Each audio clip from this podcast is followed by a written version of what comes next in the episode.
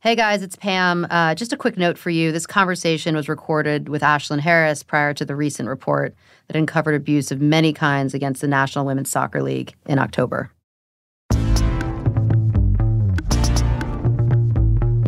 Hello, everyone. I'm Pam Druckerman, and this is Tell Me What You Really Think. It's a show where I sit down with innovators and changemakers to talk about these unsettling and chaotic times we're living through, to say the least. When it feels like we're both progressing and regressing all at the same moment, and the role the media could or should play. These are big personalities making bold statements. So don't worry, we're not taking ourselves too seriously.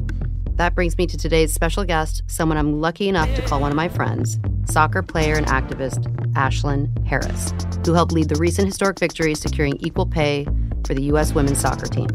She's a two-time World Cup champion among a long list of awards, including one I can barely pronounce. Two-time—now, Ashlyn, I'm going to make you say this. What is that? Concacaf. Concacaf champion and a three-time, she believes, cup champion. She's currently the goalkeeper for Gotham FC, the National Women's Soccer League. She's moved to Jersey, which makes me very happy because she's much closer to where I live. And that's relatively new after, years and years of playing for the Orlando Pride, right? Yes. But you don't feel that much pride about Orlando anymore. You're just all Jersey all the time, right? I mean, I'd like to be all New York. That's what we want. That's what we want. Yeah, that's what we want. Well, we're gonna get into that. I'm gonna have you fully converted. Before I go any further, I thought I'd give you the chance to tell our listeners how we met. Do you remember? Of course. After the 2019 World Cup? Yeah. We did the Condé Nast Summit, and I was a speaker, and we met after a panel of, I think it was actors, actresses, sports, all the things. Mm-hmm. Yeah, and we met outside, and we, hit it off and kept in touch.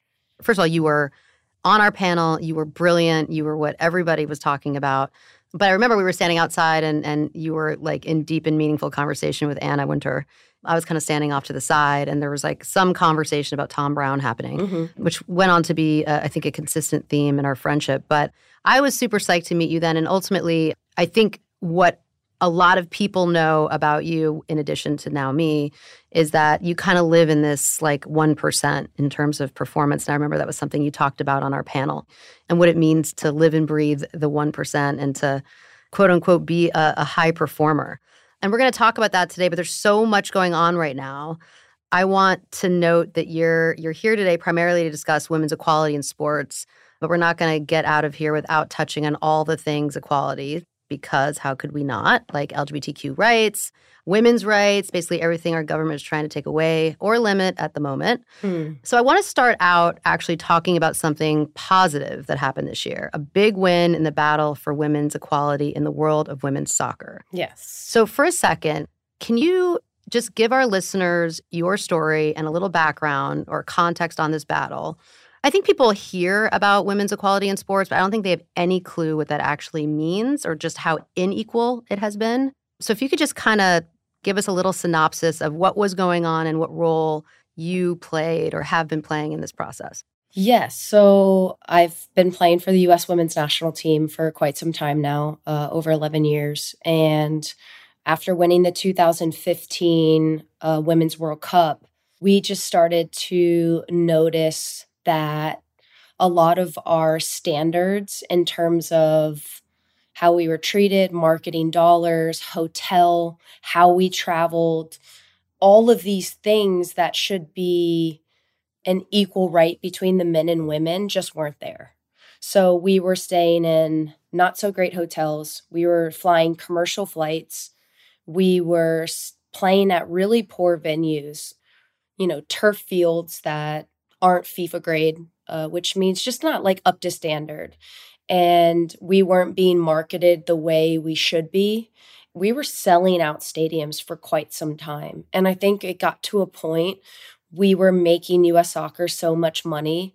And kind of how we felt at the time was the men were riding our coattails and we were carrying the federation. and we weren't being treated equally to them. And I think we just got to a point where enough was enough, and we were tired of it, and we were tired of them making all this money off of us, and we didn't feel like we were fairly being compensated.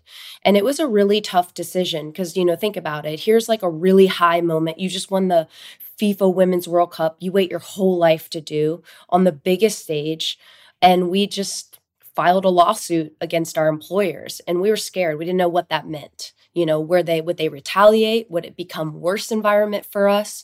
Would they fire us? But we knew we'd be stronger in numbers. So we all just like put our head down and we said, this is important for women in general across all industries to fight for what they deserve and equal and fair treatment for equal work. And that's kind of how it started about 6-7 years ago now. Well, you know, for our listeners, here's what I think is totally fascinating, that the average female soccer player is making around $35,000 a year versus the average male making almost $500,000 a year, right? You know, I grew up an athlete. I think I've talked to you about my days on the basketball court. And you know, it's funny, like, first of all, I wasn't good enough to go pro. But, like, this kind of acceptance that the women kind of had, which is that, like, you know, I'm going to take this as far as I can, but I'm not going to be able to make a living. And that's always just been kind of accepted.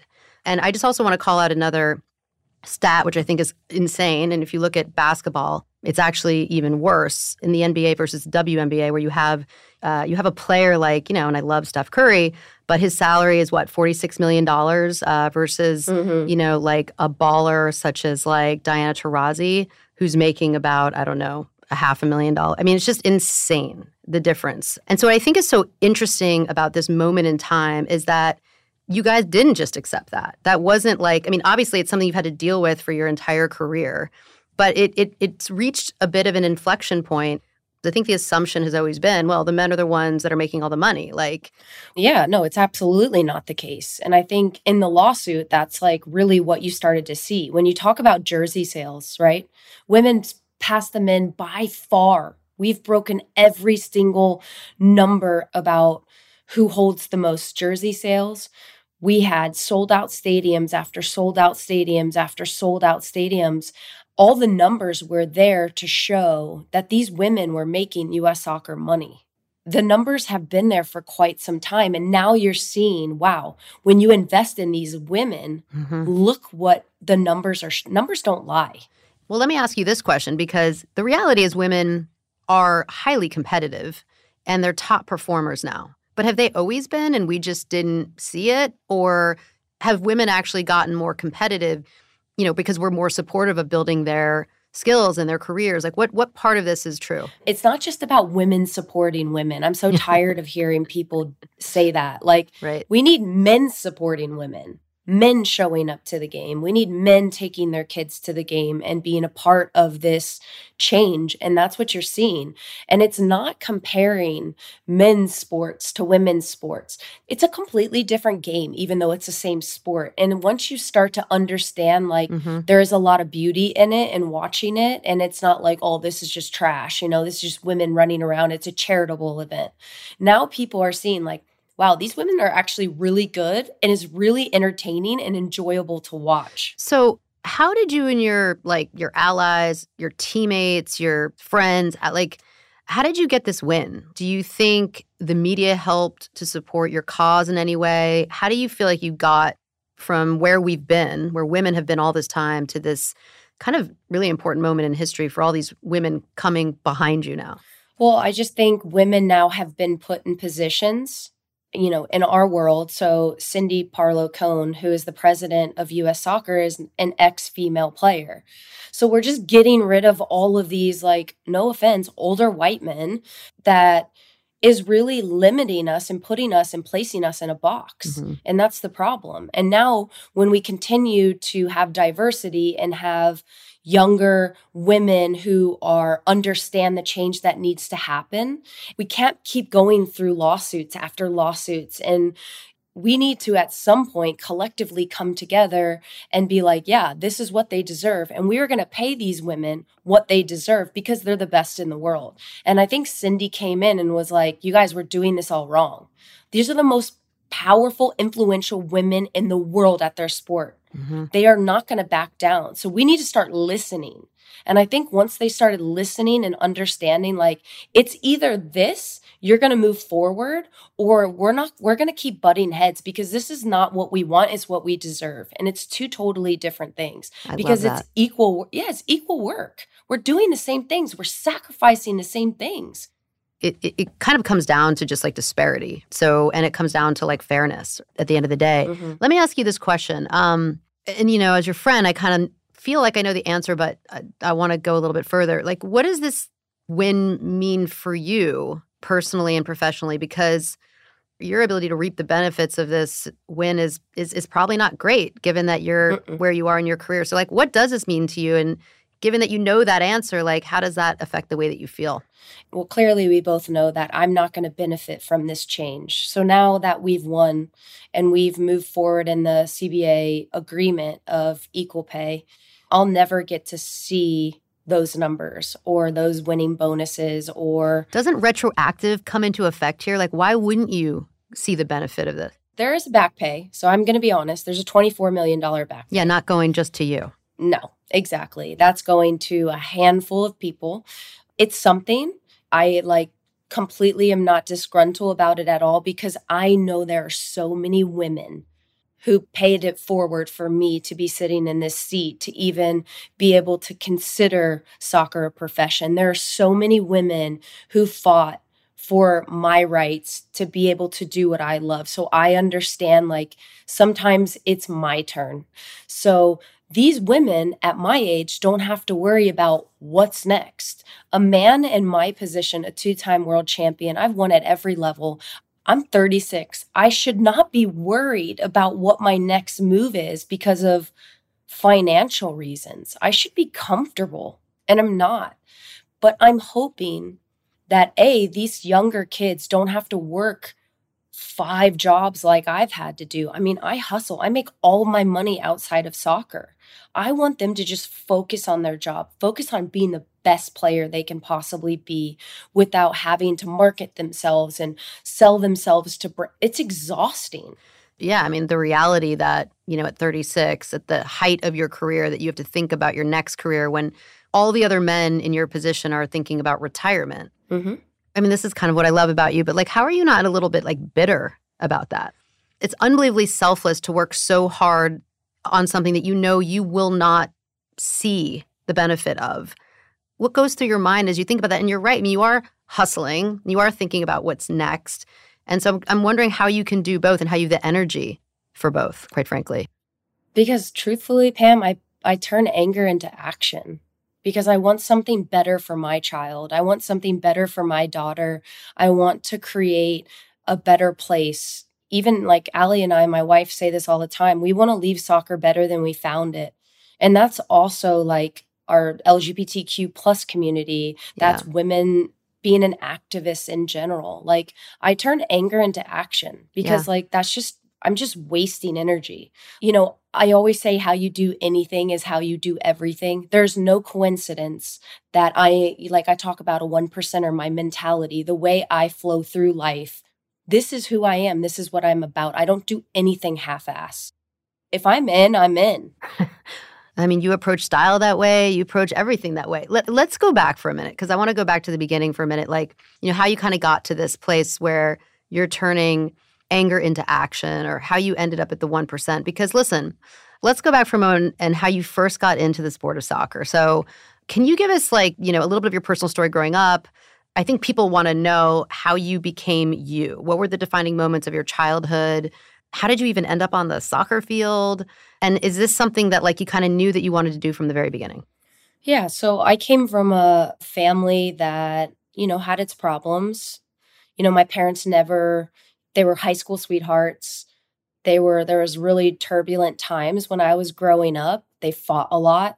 And soccer became my safe haven. It was my place where I felt free. I felt safe. I was out of the house. I didn't have to hear the fights. I didn't have to feel the tension. I could just let my anger out in a healthy, positive way where I could just be free. And I put myself in the most competitive environments. That was what excited me. So I always played with boys. And every day it was an opportunity for me to be tested. And I loved, since I was a kid, I just loved to feel uncomfortable. If I was skateboarding, I thought I was Tony Hawk. That's just how I was built. Do you call that confidence, or is that you are missing the fear gene?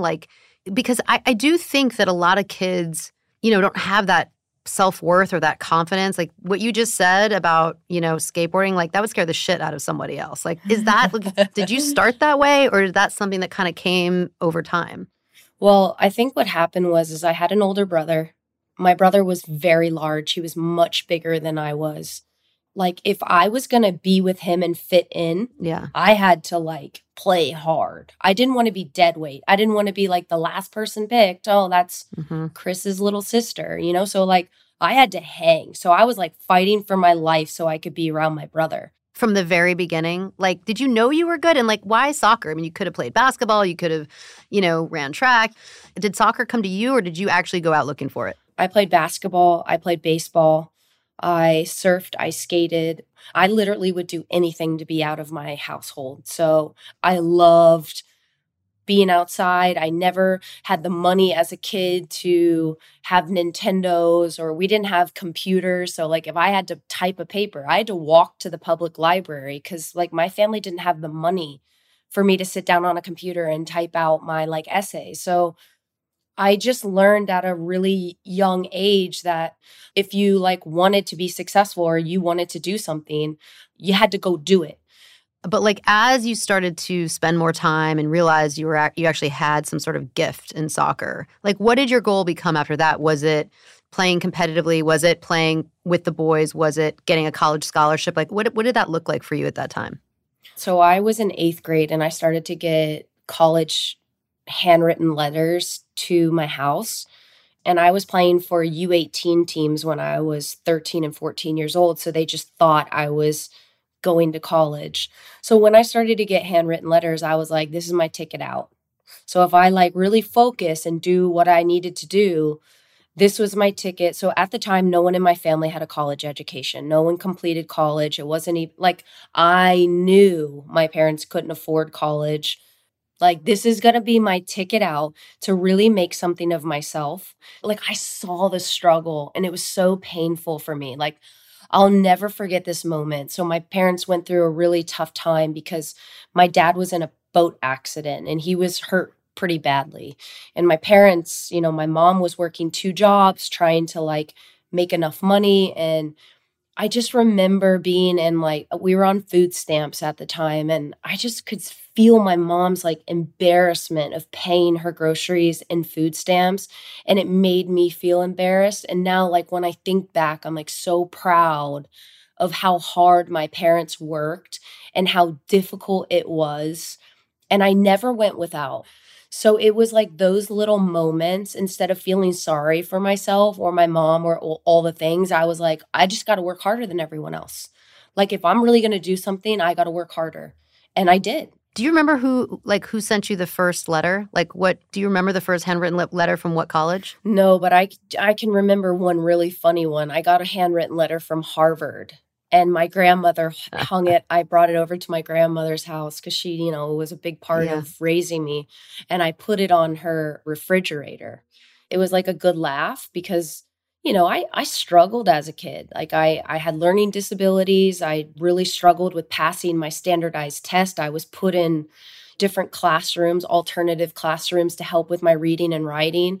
So it was a running joke, but it was also watch. I'm going to look at that every single day and I'm going to make sure that I have the grades, because it's one thing getting letters and getting scholarships. You've got to meet certain standards in terms of your GPA, your SAT, your ACT, all the things.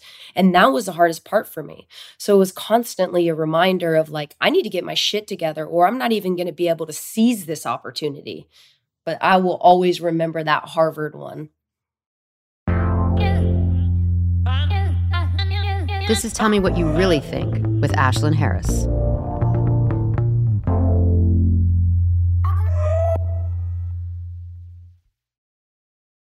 I mean, I think it's so interesting, too, because I think people make assumptions about what it takes to make it in whatever kind of relevant field. But I think people just assume, like, oh, my God, you know, Ashlyn, she's a baller. She's always been a baller. Nothing was ever hard. Like, it was smooth sailing the whole time. I don't think they realize the amount of, like, work and energy and focus that it requires. And most people aren't built for that. And I don't know if you realize that. Do you think that the challenging times kind of contributed to your mindset of, like, I need to pull myself up. It's going to be up to me to find a path. Like, if you had had a different childhood, like, would you have been a World Cup champion? Do you think that you would be you without all the challenges that you had getting to this point? I think the biggest thing for me, Pam, I was just not scared to fail because I already saw failure all the time. Like, I saw my parents' marriage fail. I saw how the money was failing their marriage and causing conflict. Like, you know, I had so many doors shut on me as a kid that I just was like, I'll find another way. I was just going to say, are you afraid to fail now? No, I failed my whole career. Like, I literally failed at every turn. And it's made me who I am, though. Give me an example of that. What does that mean? You failed. You are. I failed in relationships. I've failed in making teams. I have failed in being a mom or in my marriage, or I'm not perfect on the field. I've made bad mistakes. Like, that is my key learning moment. That is it. What am I going to learn from this moment?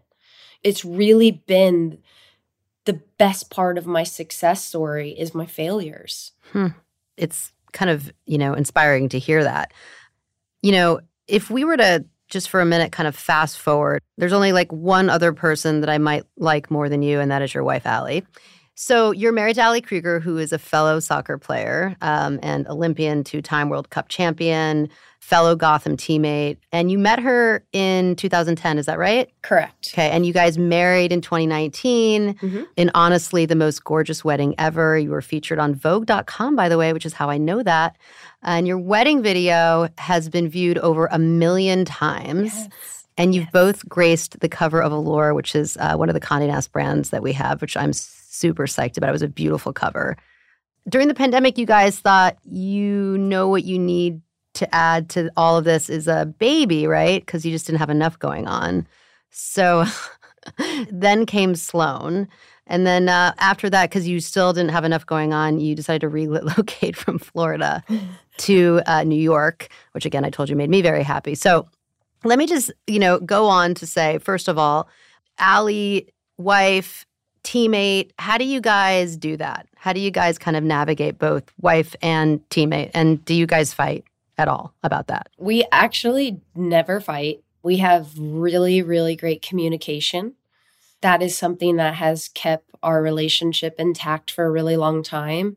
Like, our job is really hard. The air is very thin. It's very competitive. So usually we have a lot of like grounding rules about you have the car ride after training and after a game to vent and get everything out. But when we walk through the door, like, soccer is no longer relevant. We do not speak about soccer in this home. When we walk in this home, we are about family. We are about substance. And that is like very, very important to us. So we know how to separate the two. And don't get me wrong, it took time. But we've just been in a really good place where it just makes it easy to kind of navigate this work relationship plus like our personal life. Is there any kind of, and I know you don't talk about it in the house, but like when you're on the field, is there any competitiveness? I mean, first of all, teammates have that to a certain extent. You're like, oh, that was like a shitty play, or like that was a horrible game. Like, do you guys speak to each other that way? For sure. But you've got to know, like, you know your partner so well, and you know when you need to be like pretty harsh and blunt and honest, but you also need to know when to lift them and when to kind of support them. And I need to make sure that there are times when she needs her wife and there are times when she needs her teammate. And that's my job to figure out that line. And I had mentioned you guys met in 2010. And I know you got married in 2019, but when did you like officially start dating? And did you tell everybody, or were you guys kind of like you didn't want anyone to know because you were, you know, teammates, etc.? Yeah, like we hit it off. We were friends for, you know, quite some time. We were playing for different teams in different cities, and, you know, she was going through injury at one point. So we were always there by each other's side, and our relationship just continued to grow and blossom. But we did keep it quiet because we're two very professional people, mm-hmm. and we never wanted to make anyone feel uncomfortable. We never wanted to push our personal life like onto the team, and that was really important for us. So we were definitely very professional and quiet about it until about 2019. We came out publicly. And we told our team we were going to be doing this. And we just wanted to bring our authentic selves to the table and bring our truth. Mm-hmm. And I always felt like we were just giving people half of us mm-hmm. because we didn't talk about it. You know, after that, like our life completely changed. And were you guys both out? Not really. I mean, we weren't publicly out. We didn't say it, but I mean, it was like pretty obvious. Right. I just wanted to ask before, you know, we go much further. I mean, listen, you still have a house in Florida, and you have now a residence in New York, and so you're kind of straddling both places. Given the LGBTQ plus side of your being, how do you feel about what's going on with the Don't Say Gay law? And what does this mean as you think about your own family and raising your daughter? Does this feel like, you know, Florida may not be the best place for you? Again, I'm trying to also just, you know, get you to stay in New York permanently. But in all seriousness, now, do you think about that? What do you think of this law? How are you personally dealing with it? And how does that change, you know, how you think about next steps? It's so hard. It's my home state, you know? Like, this is the place that gave me everything. And it's so hard to see what's happening in this Don't Say Gay bill. I'm so shocked by it. It's insane. I'm hurt by it. I'm angry. But I think it would be me neglecting my community by saying, oh, I'm out of there. Because there's a lot of kids that are still there that have no choice, that can't leave, who need a voice, who need someone to fight for them, who needs someone to see them and show up for them. So even though I'm not in Florida, I will be back, and I will be fighting like hell to make sure those kids feel safe, supported, seen, and can be out and truly express who they are, where they come from, if they have families that look like mine, if they have two dads, whatever the case is. Like, we need to fight. We need people going back there and showing that, like, love is love, and everyone deserves the freedom to be who they truly want to be. So yeah, am I pissed? I'm absolutely mad. Do I feel disrespected for how much I've done for that place? Holding every key to every city I've been in Florida. I'm hurt by it, but I know there's so much work that has to be done. And I'm willing to do the work. And these conversations happen all the time at my dinner table with my wife and I. Like, if we don't do it, who will? I'm hammering all my representatives. I know my mayor, Buddy Dyer in Orlando, and he knows the way I feel about this situation. So it's tough. It's almost shocking. It's almost, you know, in a way it's not shocking, right? Because as many rights as we have, and when I say we, there's lots of people that came before you and I that fought for, you know, our marriage equality rights. That didn't happen that long ago, by the way. I think it was 2015. And what's interesting about Florida, and the reason why I brought it up, to your point, like, I know it's near and dear to you because of your upbringing, and to my wife as well because of her upbringing. And she would say, like, you know, the average citizen in Florida isn't like this. This isn't what my family and friends are like. This is not how they feel. This is not how they think. And it just feels like highly targeted and highly discriminatory and highly loaded for no positive reason, no positive outcome. You know, so there's an aspect of that, to your point, makes me feel really badly for the kids that are in Florida. But I also wonder, like, what is it that when you say I want to go back to Florida and I want to fight, like, what does that look like? Like, how can we actually create action against that? You know, maybe eventually I start running for some types of positions where my voice can be heard. I love that. You know, where I can make actual impact, right? So, you know, that's something on my mind. But honestly, there are a lot of people that are fighting in our corner there, you know, so we have to hold tight to that. But I'll tell you what, Pam, one thing I know that I am so proud of, to see so many kids in high school have those walkouts about this Don't Say Gay bill. When these kids, I mean, these kids are woke. I didn't know about voting when I was in high school. Like, politics weren't even on my mind at that age. I was a kid. I was having fun. I was going surfing. I was hanging out at parties. These kids are woke. Yeah, they are. When they can vote, these people are in trouble. And I can't wait for it, because I love their fire and their passion going into like meetings where they can speak their mind about gun violence and gay rights. Like, these kids aren't messing around, and I'm like here for it. And we need more people supporting our community and lifting our community. I really am hopeful and excited for what's to come in the future. But do you think like our federal government is doing enough to support our rights, as you think about, you know, marriage equality just passed in the House? Mm-hmm. We're wondering if it's going to actually make it to the Senate floor. By the time this airs, a decision might have been made. But like, what is your, if you had a crystal ball, what do you think is going to happen here? I'm not happy about a lot of things. I'm not happy about this. I'm not happy about the Roe versus Wade. I'm not happy about a certain group of people who are putting laws into action who don't represent the whole.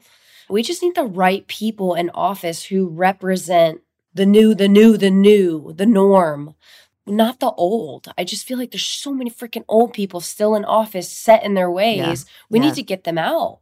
This is showing the importance of putting the right people in positions to make like us safe. Like, I want my community to be safe. I want my trans kids to feel protected and safe, but I can only control like what I'm doing to show up for my community. And that's right now, really just continue being an activist, continue talking about these hard conversations, continue to call, you know, my local representatives and freaking hammer them about the things I believe in, and ask how I can help. What are the things I can do to lend my voice for communities that don't have one? Like, these are the things that I can only control. So that's just kind of what I'm doing. And there's so much to fight for, right? Right now, it's like, how do you even prioritize all the things, right? Like, there's LGBTQ plus rights, there's women's rights, there's contraceptive rights now. I mean, there's just so many different, I don't know, it feels like headwinds. Are you able in your own mind, without multiple drinks in your hand, able to absorb all of this and then prioritize it in your mind in terms of how you're going to spend your very valuable time and voice? Like, I really feel like this is what drives me. Like, when I lay my head down at night, like, these are the topics and the conversations that drive me. And I'm so grateful for soccer, because it's given me this massive platform that people want to listen to the things I have to say. So it's really important for me to educate myself and keep evolving, so I'm saying the right things. And I'm not going to be able to fix everything overnight. And my job is to really just talk about it so I can educate people that, like, I'm no different than the straight couple in random, I don't know, northern Florida. Like, just give me a chance. Like, sit down, DeSantis, let's sit down. And I've been saying this, let's sit down in the same room and let's have some really hard conversations. I don't think he could handle you, by the way. Oh. If you get into that room, please invite me to be a fly on the wall, because I'd love to see how that, in fact, I will join you in that conversation. I would really, really appreciate that. You know, obviously, as a community of women, of LGBTQ plus members, of moms, of allies, you know, actually, I was going to move on to this. I have to say the mom piece for a minute. I have to talk about Sloan, because she's insanely adorable. And I know you could talk about her all day, like, end to end. But like, how do you think how has your life changed the most since you became a mom? She is such a light. I love my wife so much. I hate spending 2 seconds without her.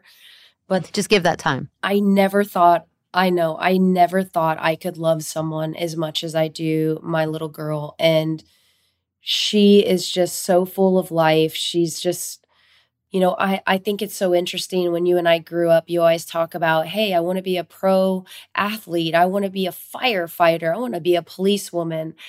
I think for my wife and I, I want to create a place in our home where she knows how to be kind, how to be compassionate, how to be accepting. And these are the things, you know, when someone asks her, what do you want to be? I want her to say that.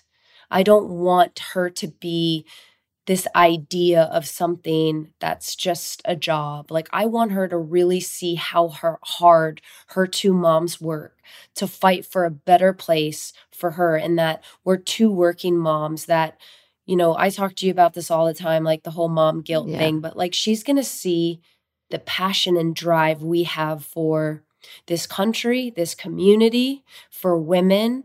And I'm hoping that ignites something in her to continue to serve her family, her community, in the same way her two moms did. And by doing that, I need to really make sure she sees the good in people. And I want to create a really like kind and loving human that has so much to offer and give to this world, because we need better people like in this world. We need good people. 100%. And I want to provide that to her. I want her to have all the tools to go make all of these wonderful decisions that she gets to have when she continues to get older. And my job is to really create the space where I don't have to sit down and say, hey, sweetie, you know, your brother is going to have all of these opportunities and you're going to have to fight like hell just to have the same as him. Like, you're going to have to fight twice as hard. Like, I don't want that for her. Like, I have to keep fighting and grinding so she has the same opportunities as her counterpart. I think the most amazing thing about being a mom is when you realize as much as you think you're going to teach them, they teach you. Oh, 100%. I mean, my boys, like, they're always telling me, like, how it's going to be and what we need to do. and ultimately, like, it's amazing because you realize, I mean, these are real humans with, like, real feelings and opinions. And we're, you know, we do everything we can to give them, you know, the best chance, you know, the ways in which they can, you know, make the right decisions and, to your point, be kind and be generous and all those things.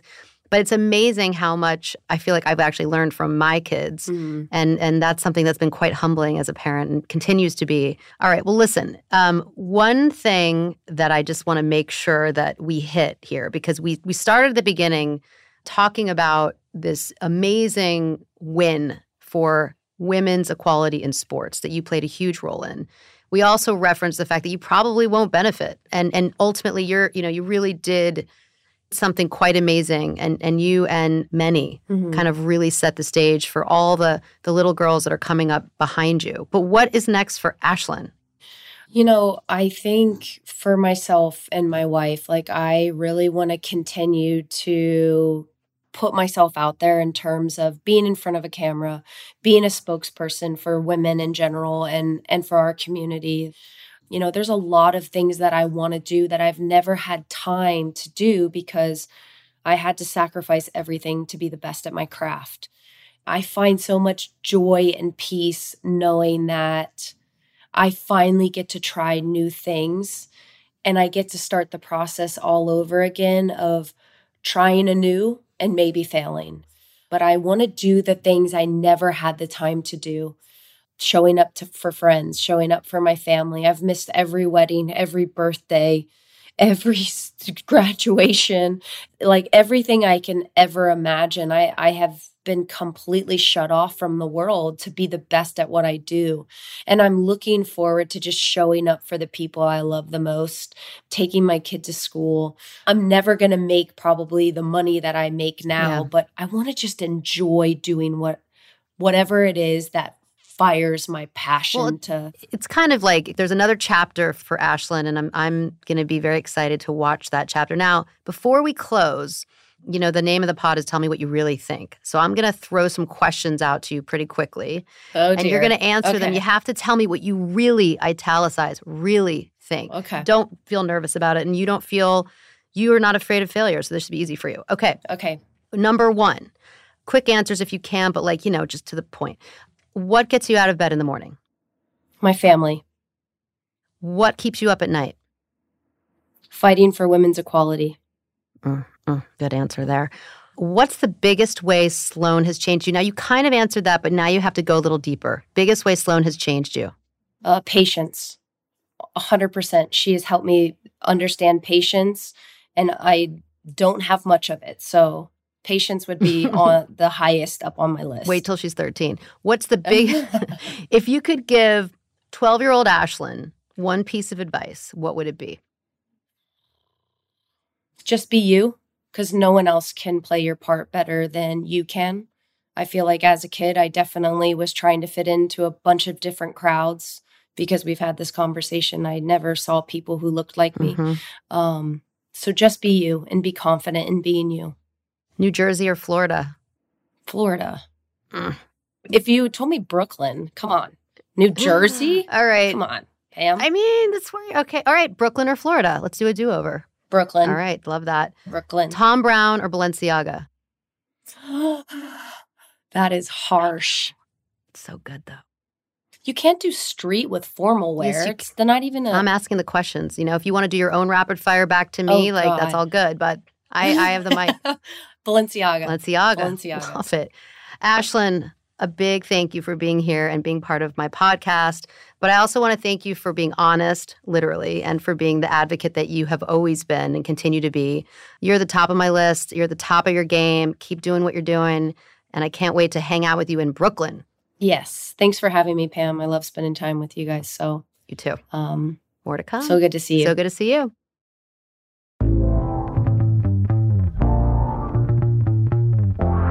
Tell Me What You Really Think is a production of Condé Nast Entertainment. I'm Pam Druckerman.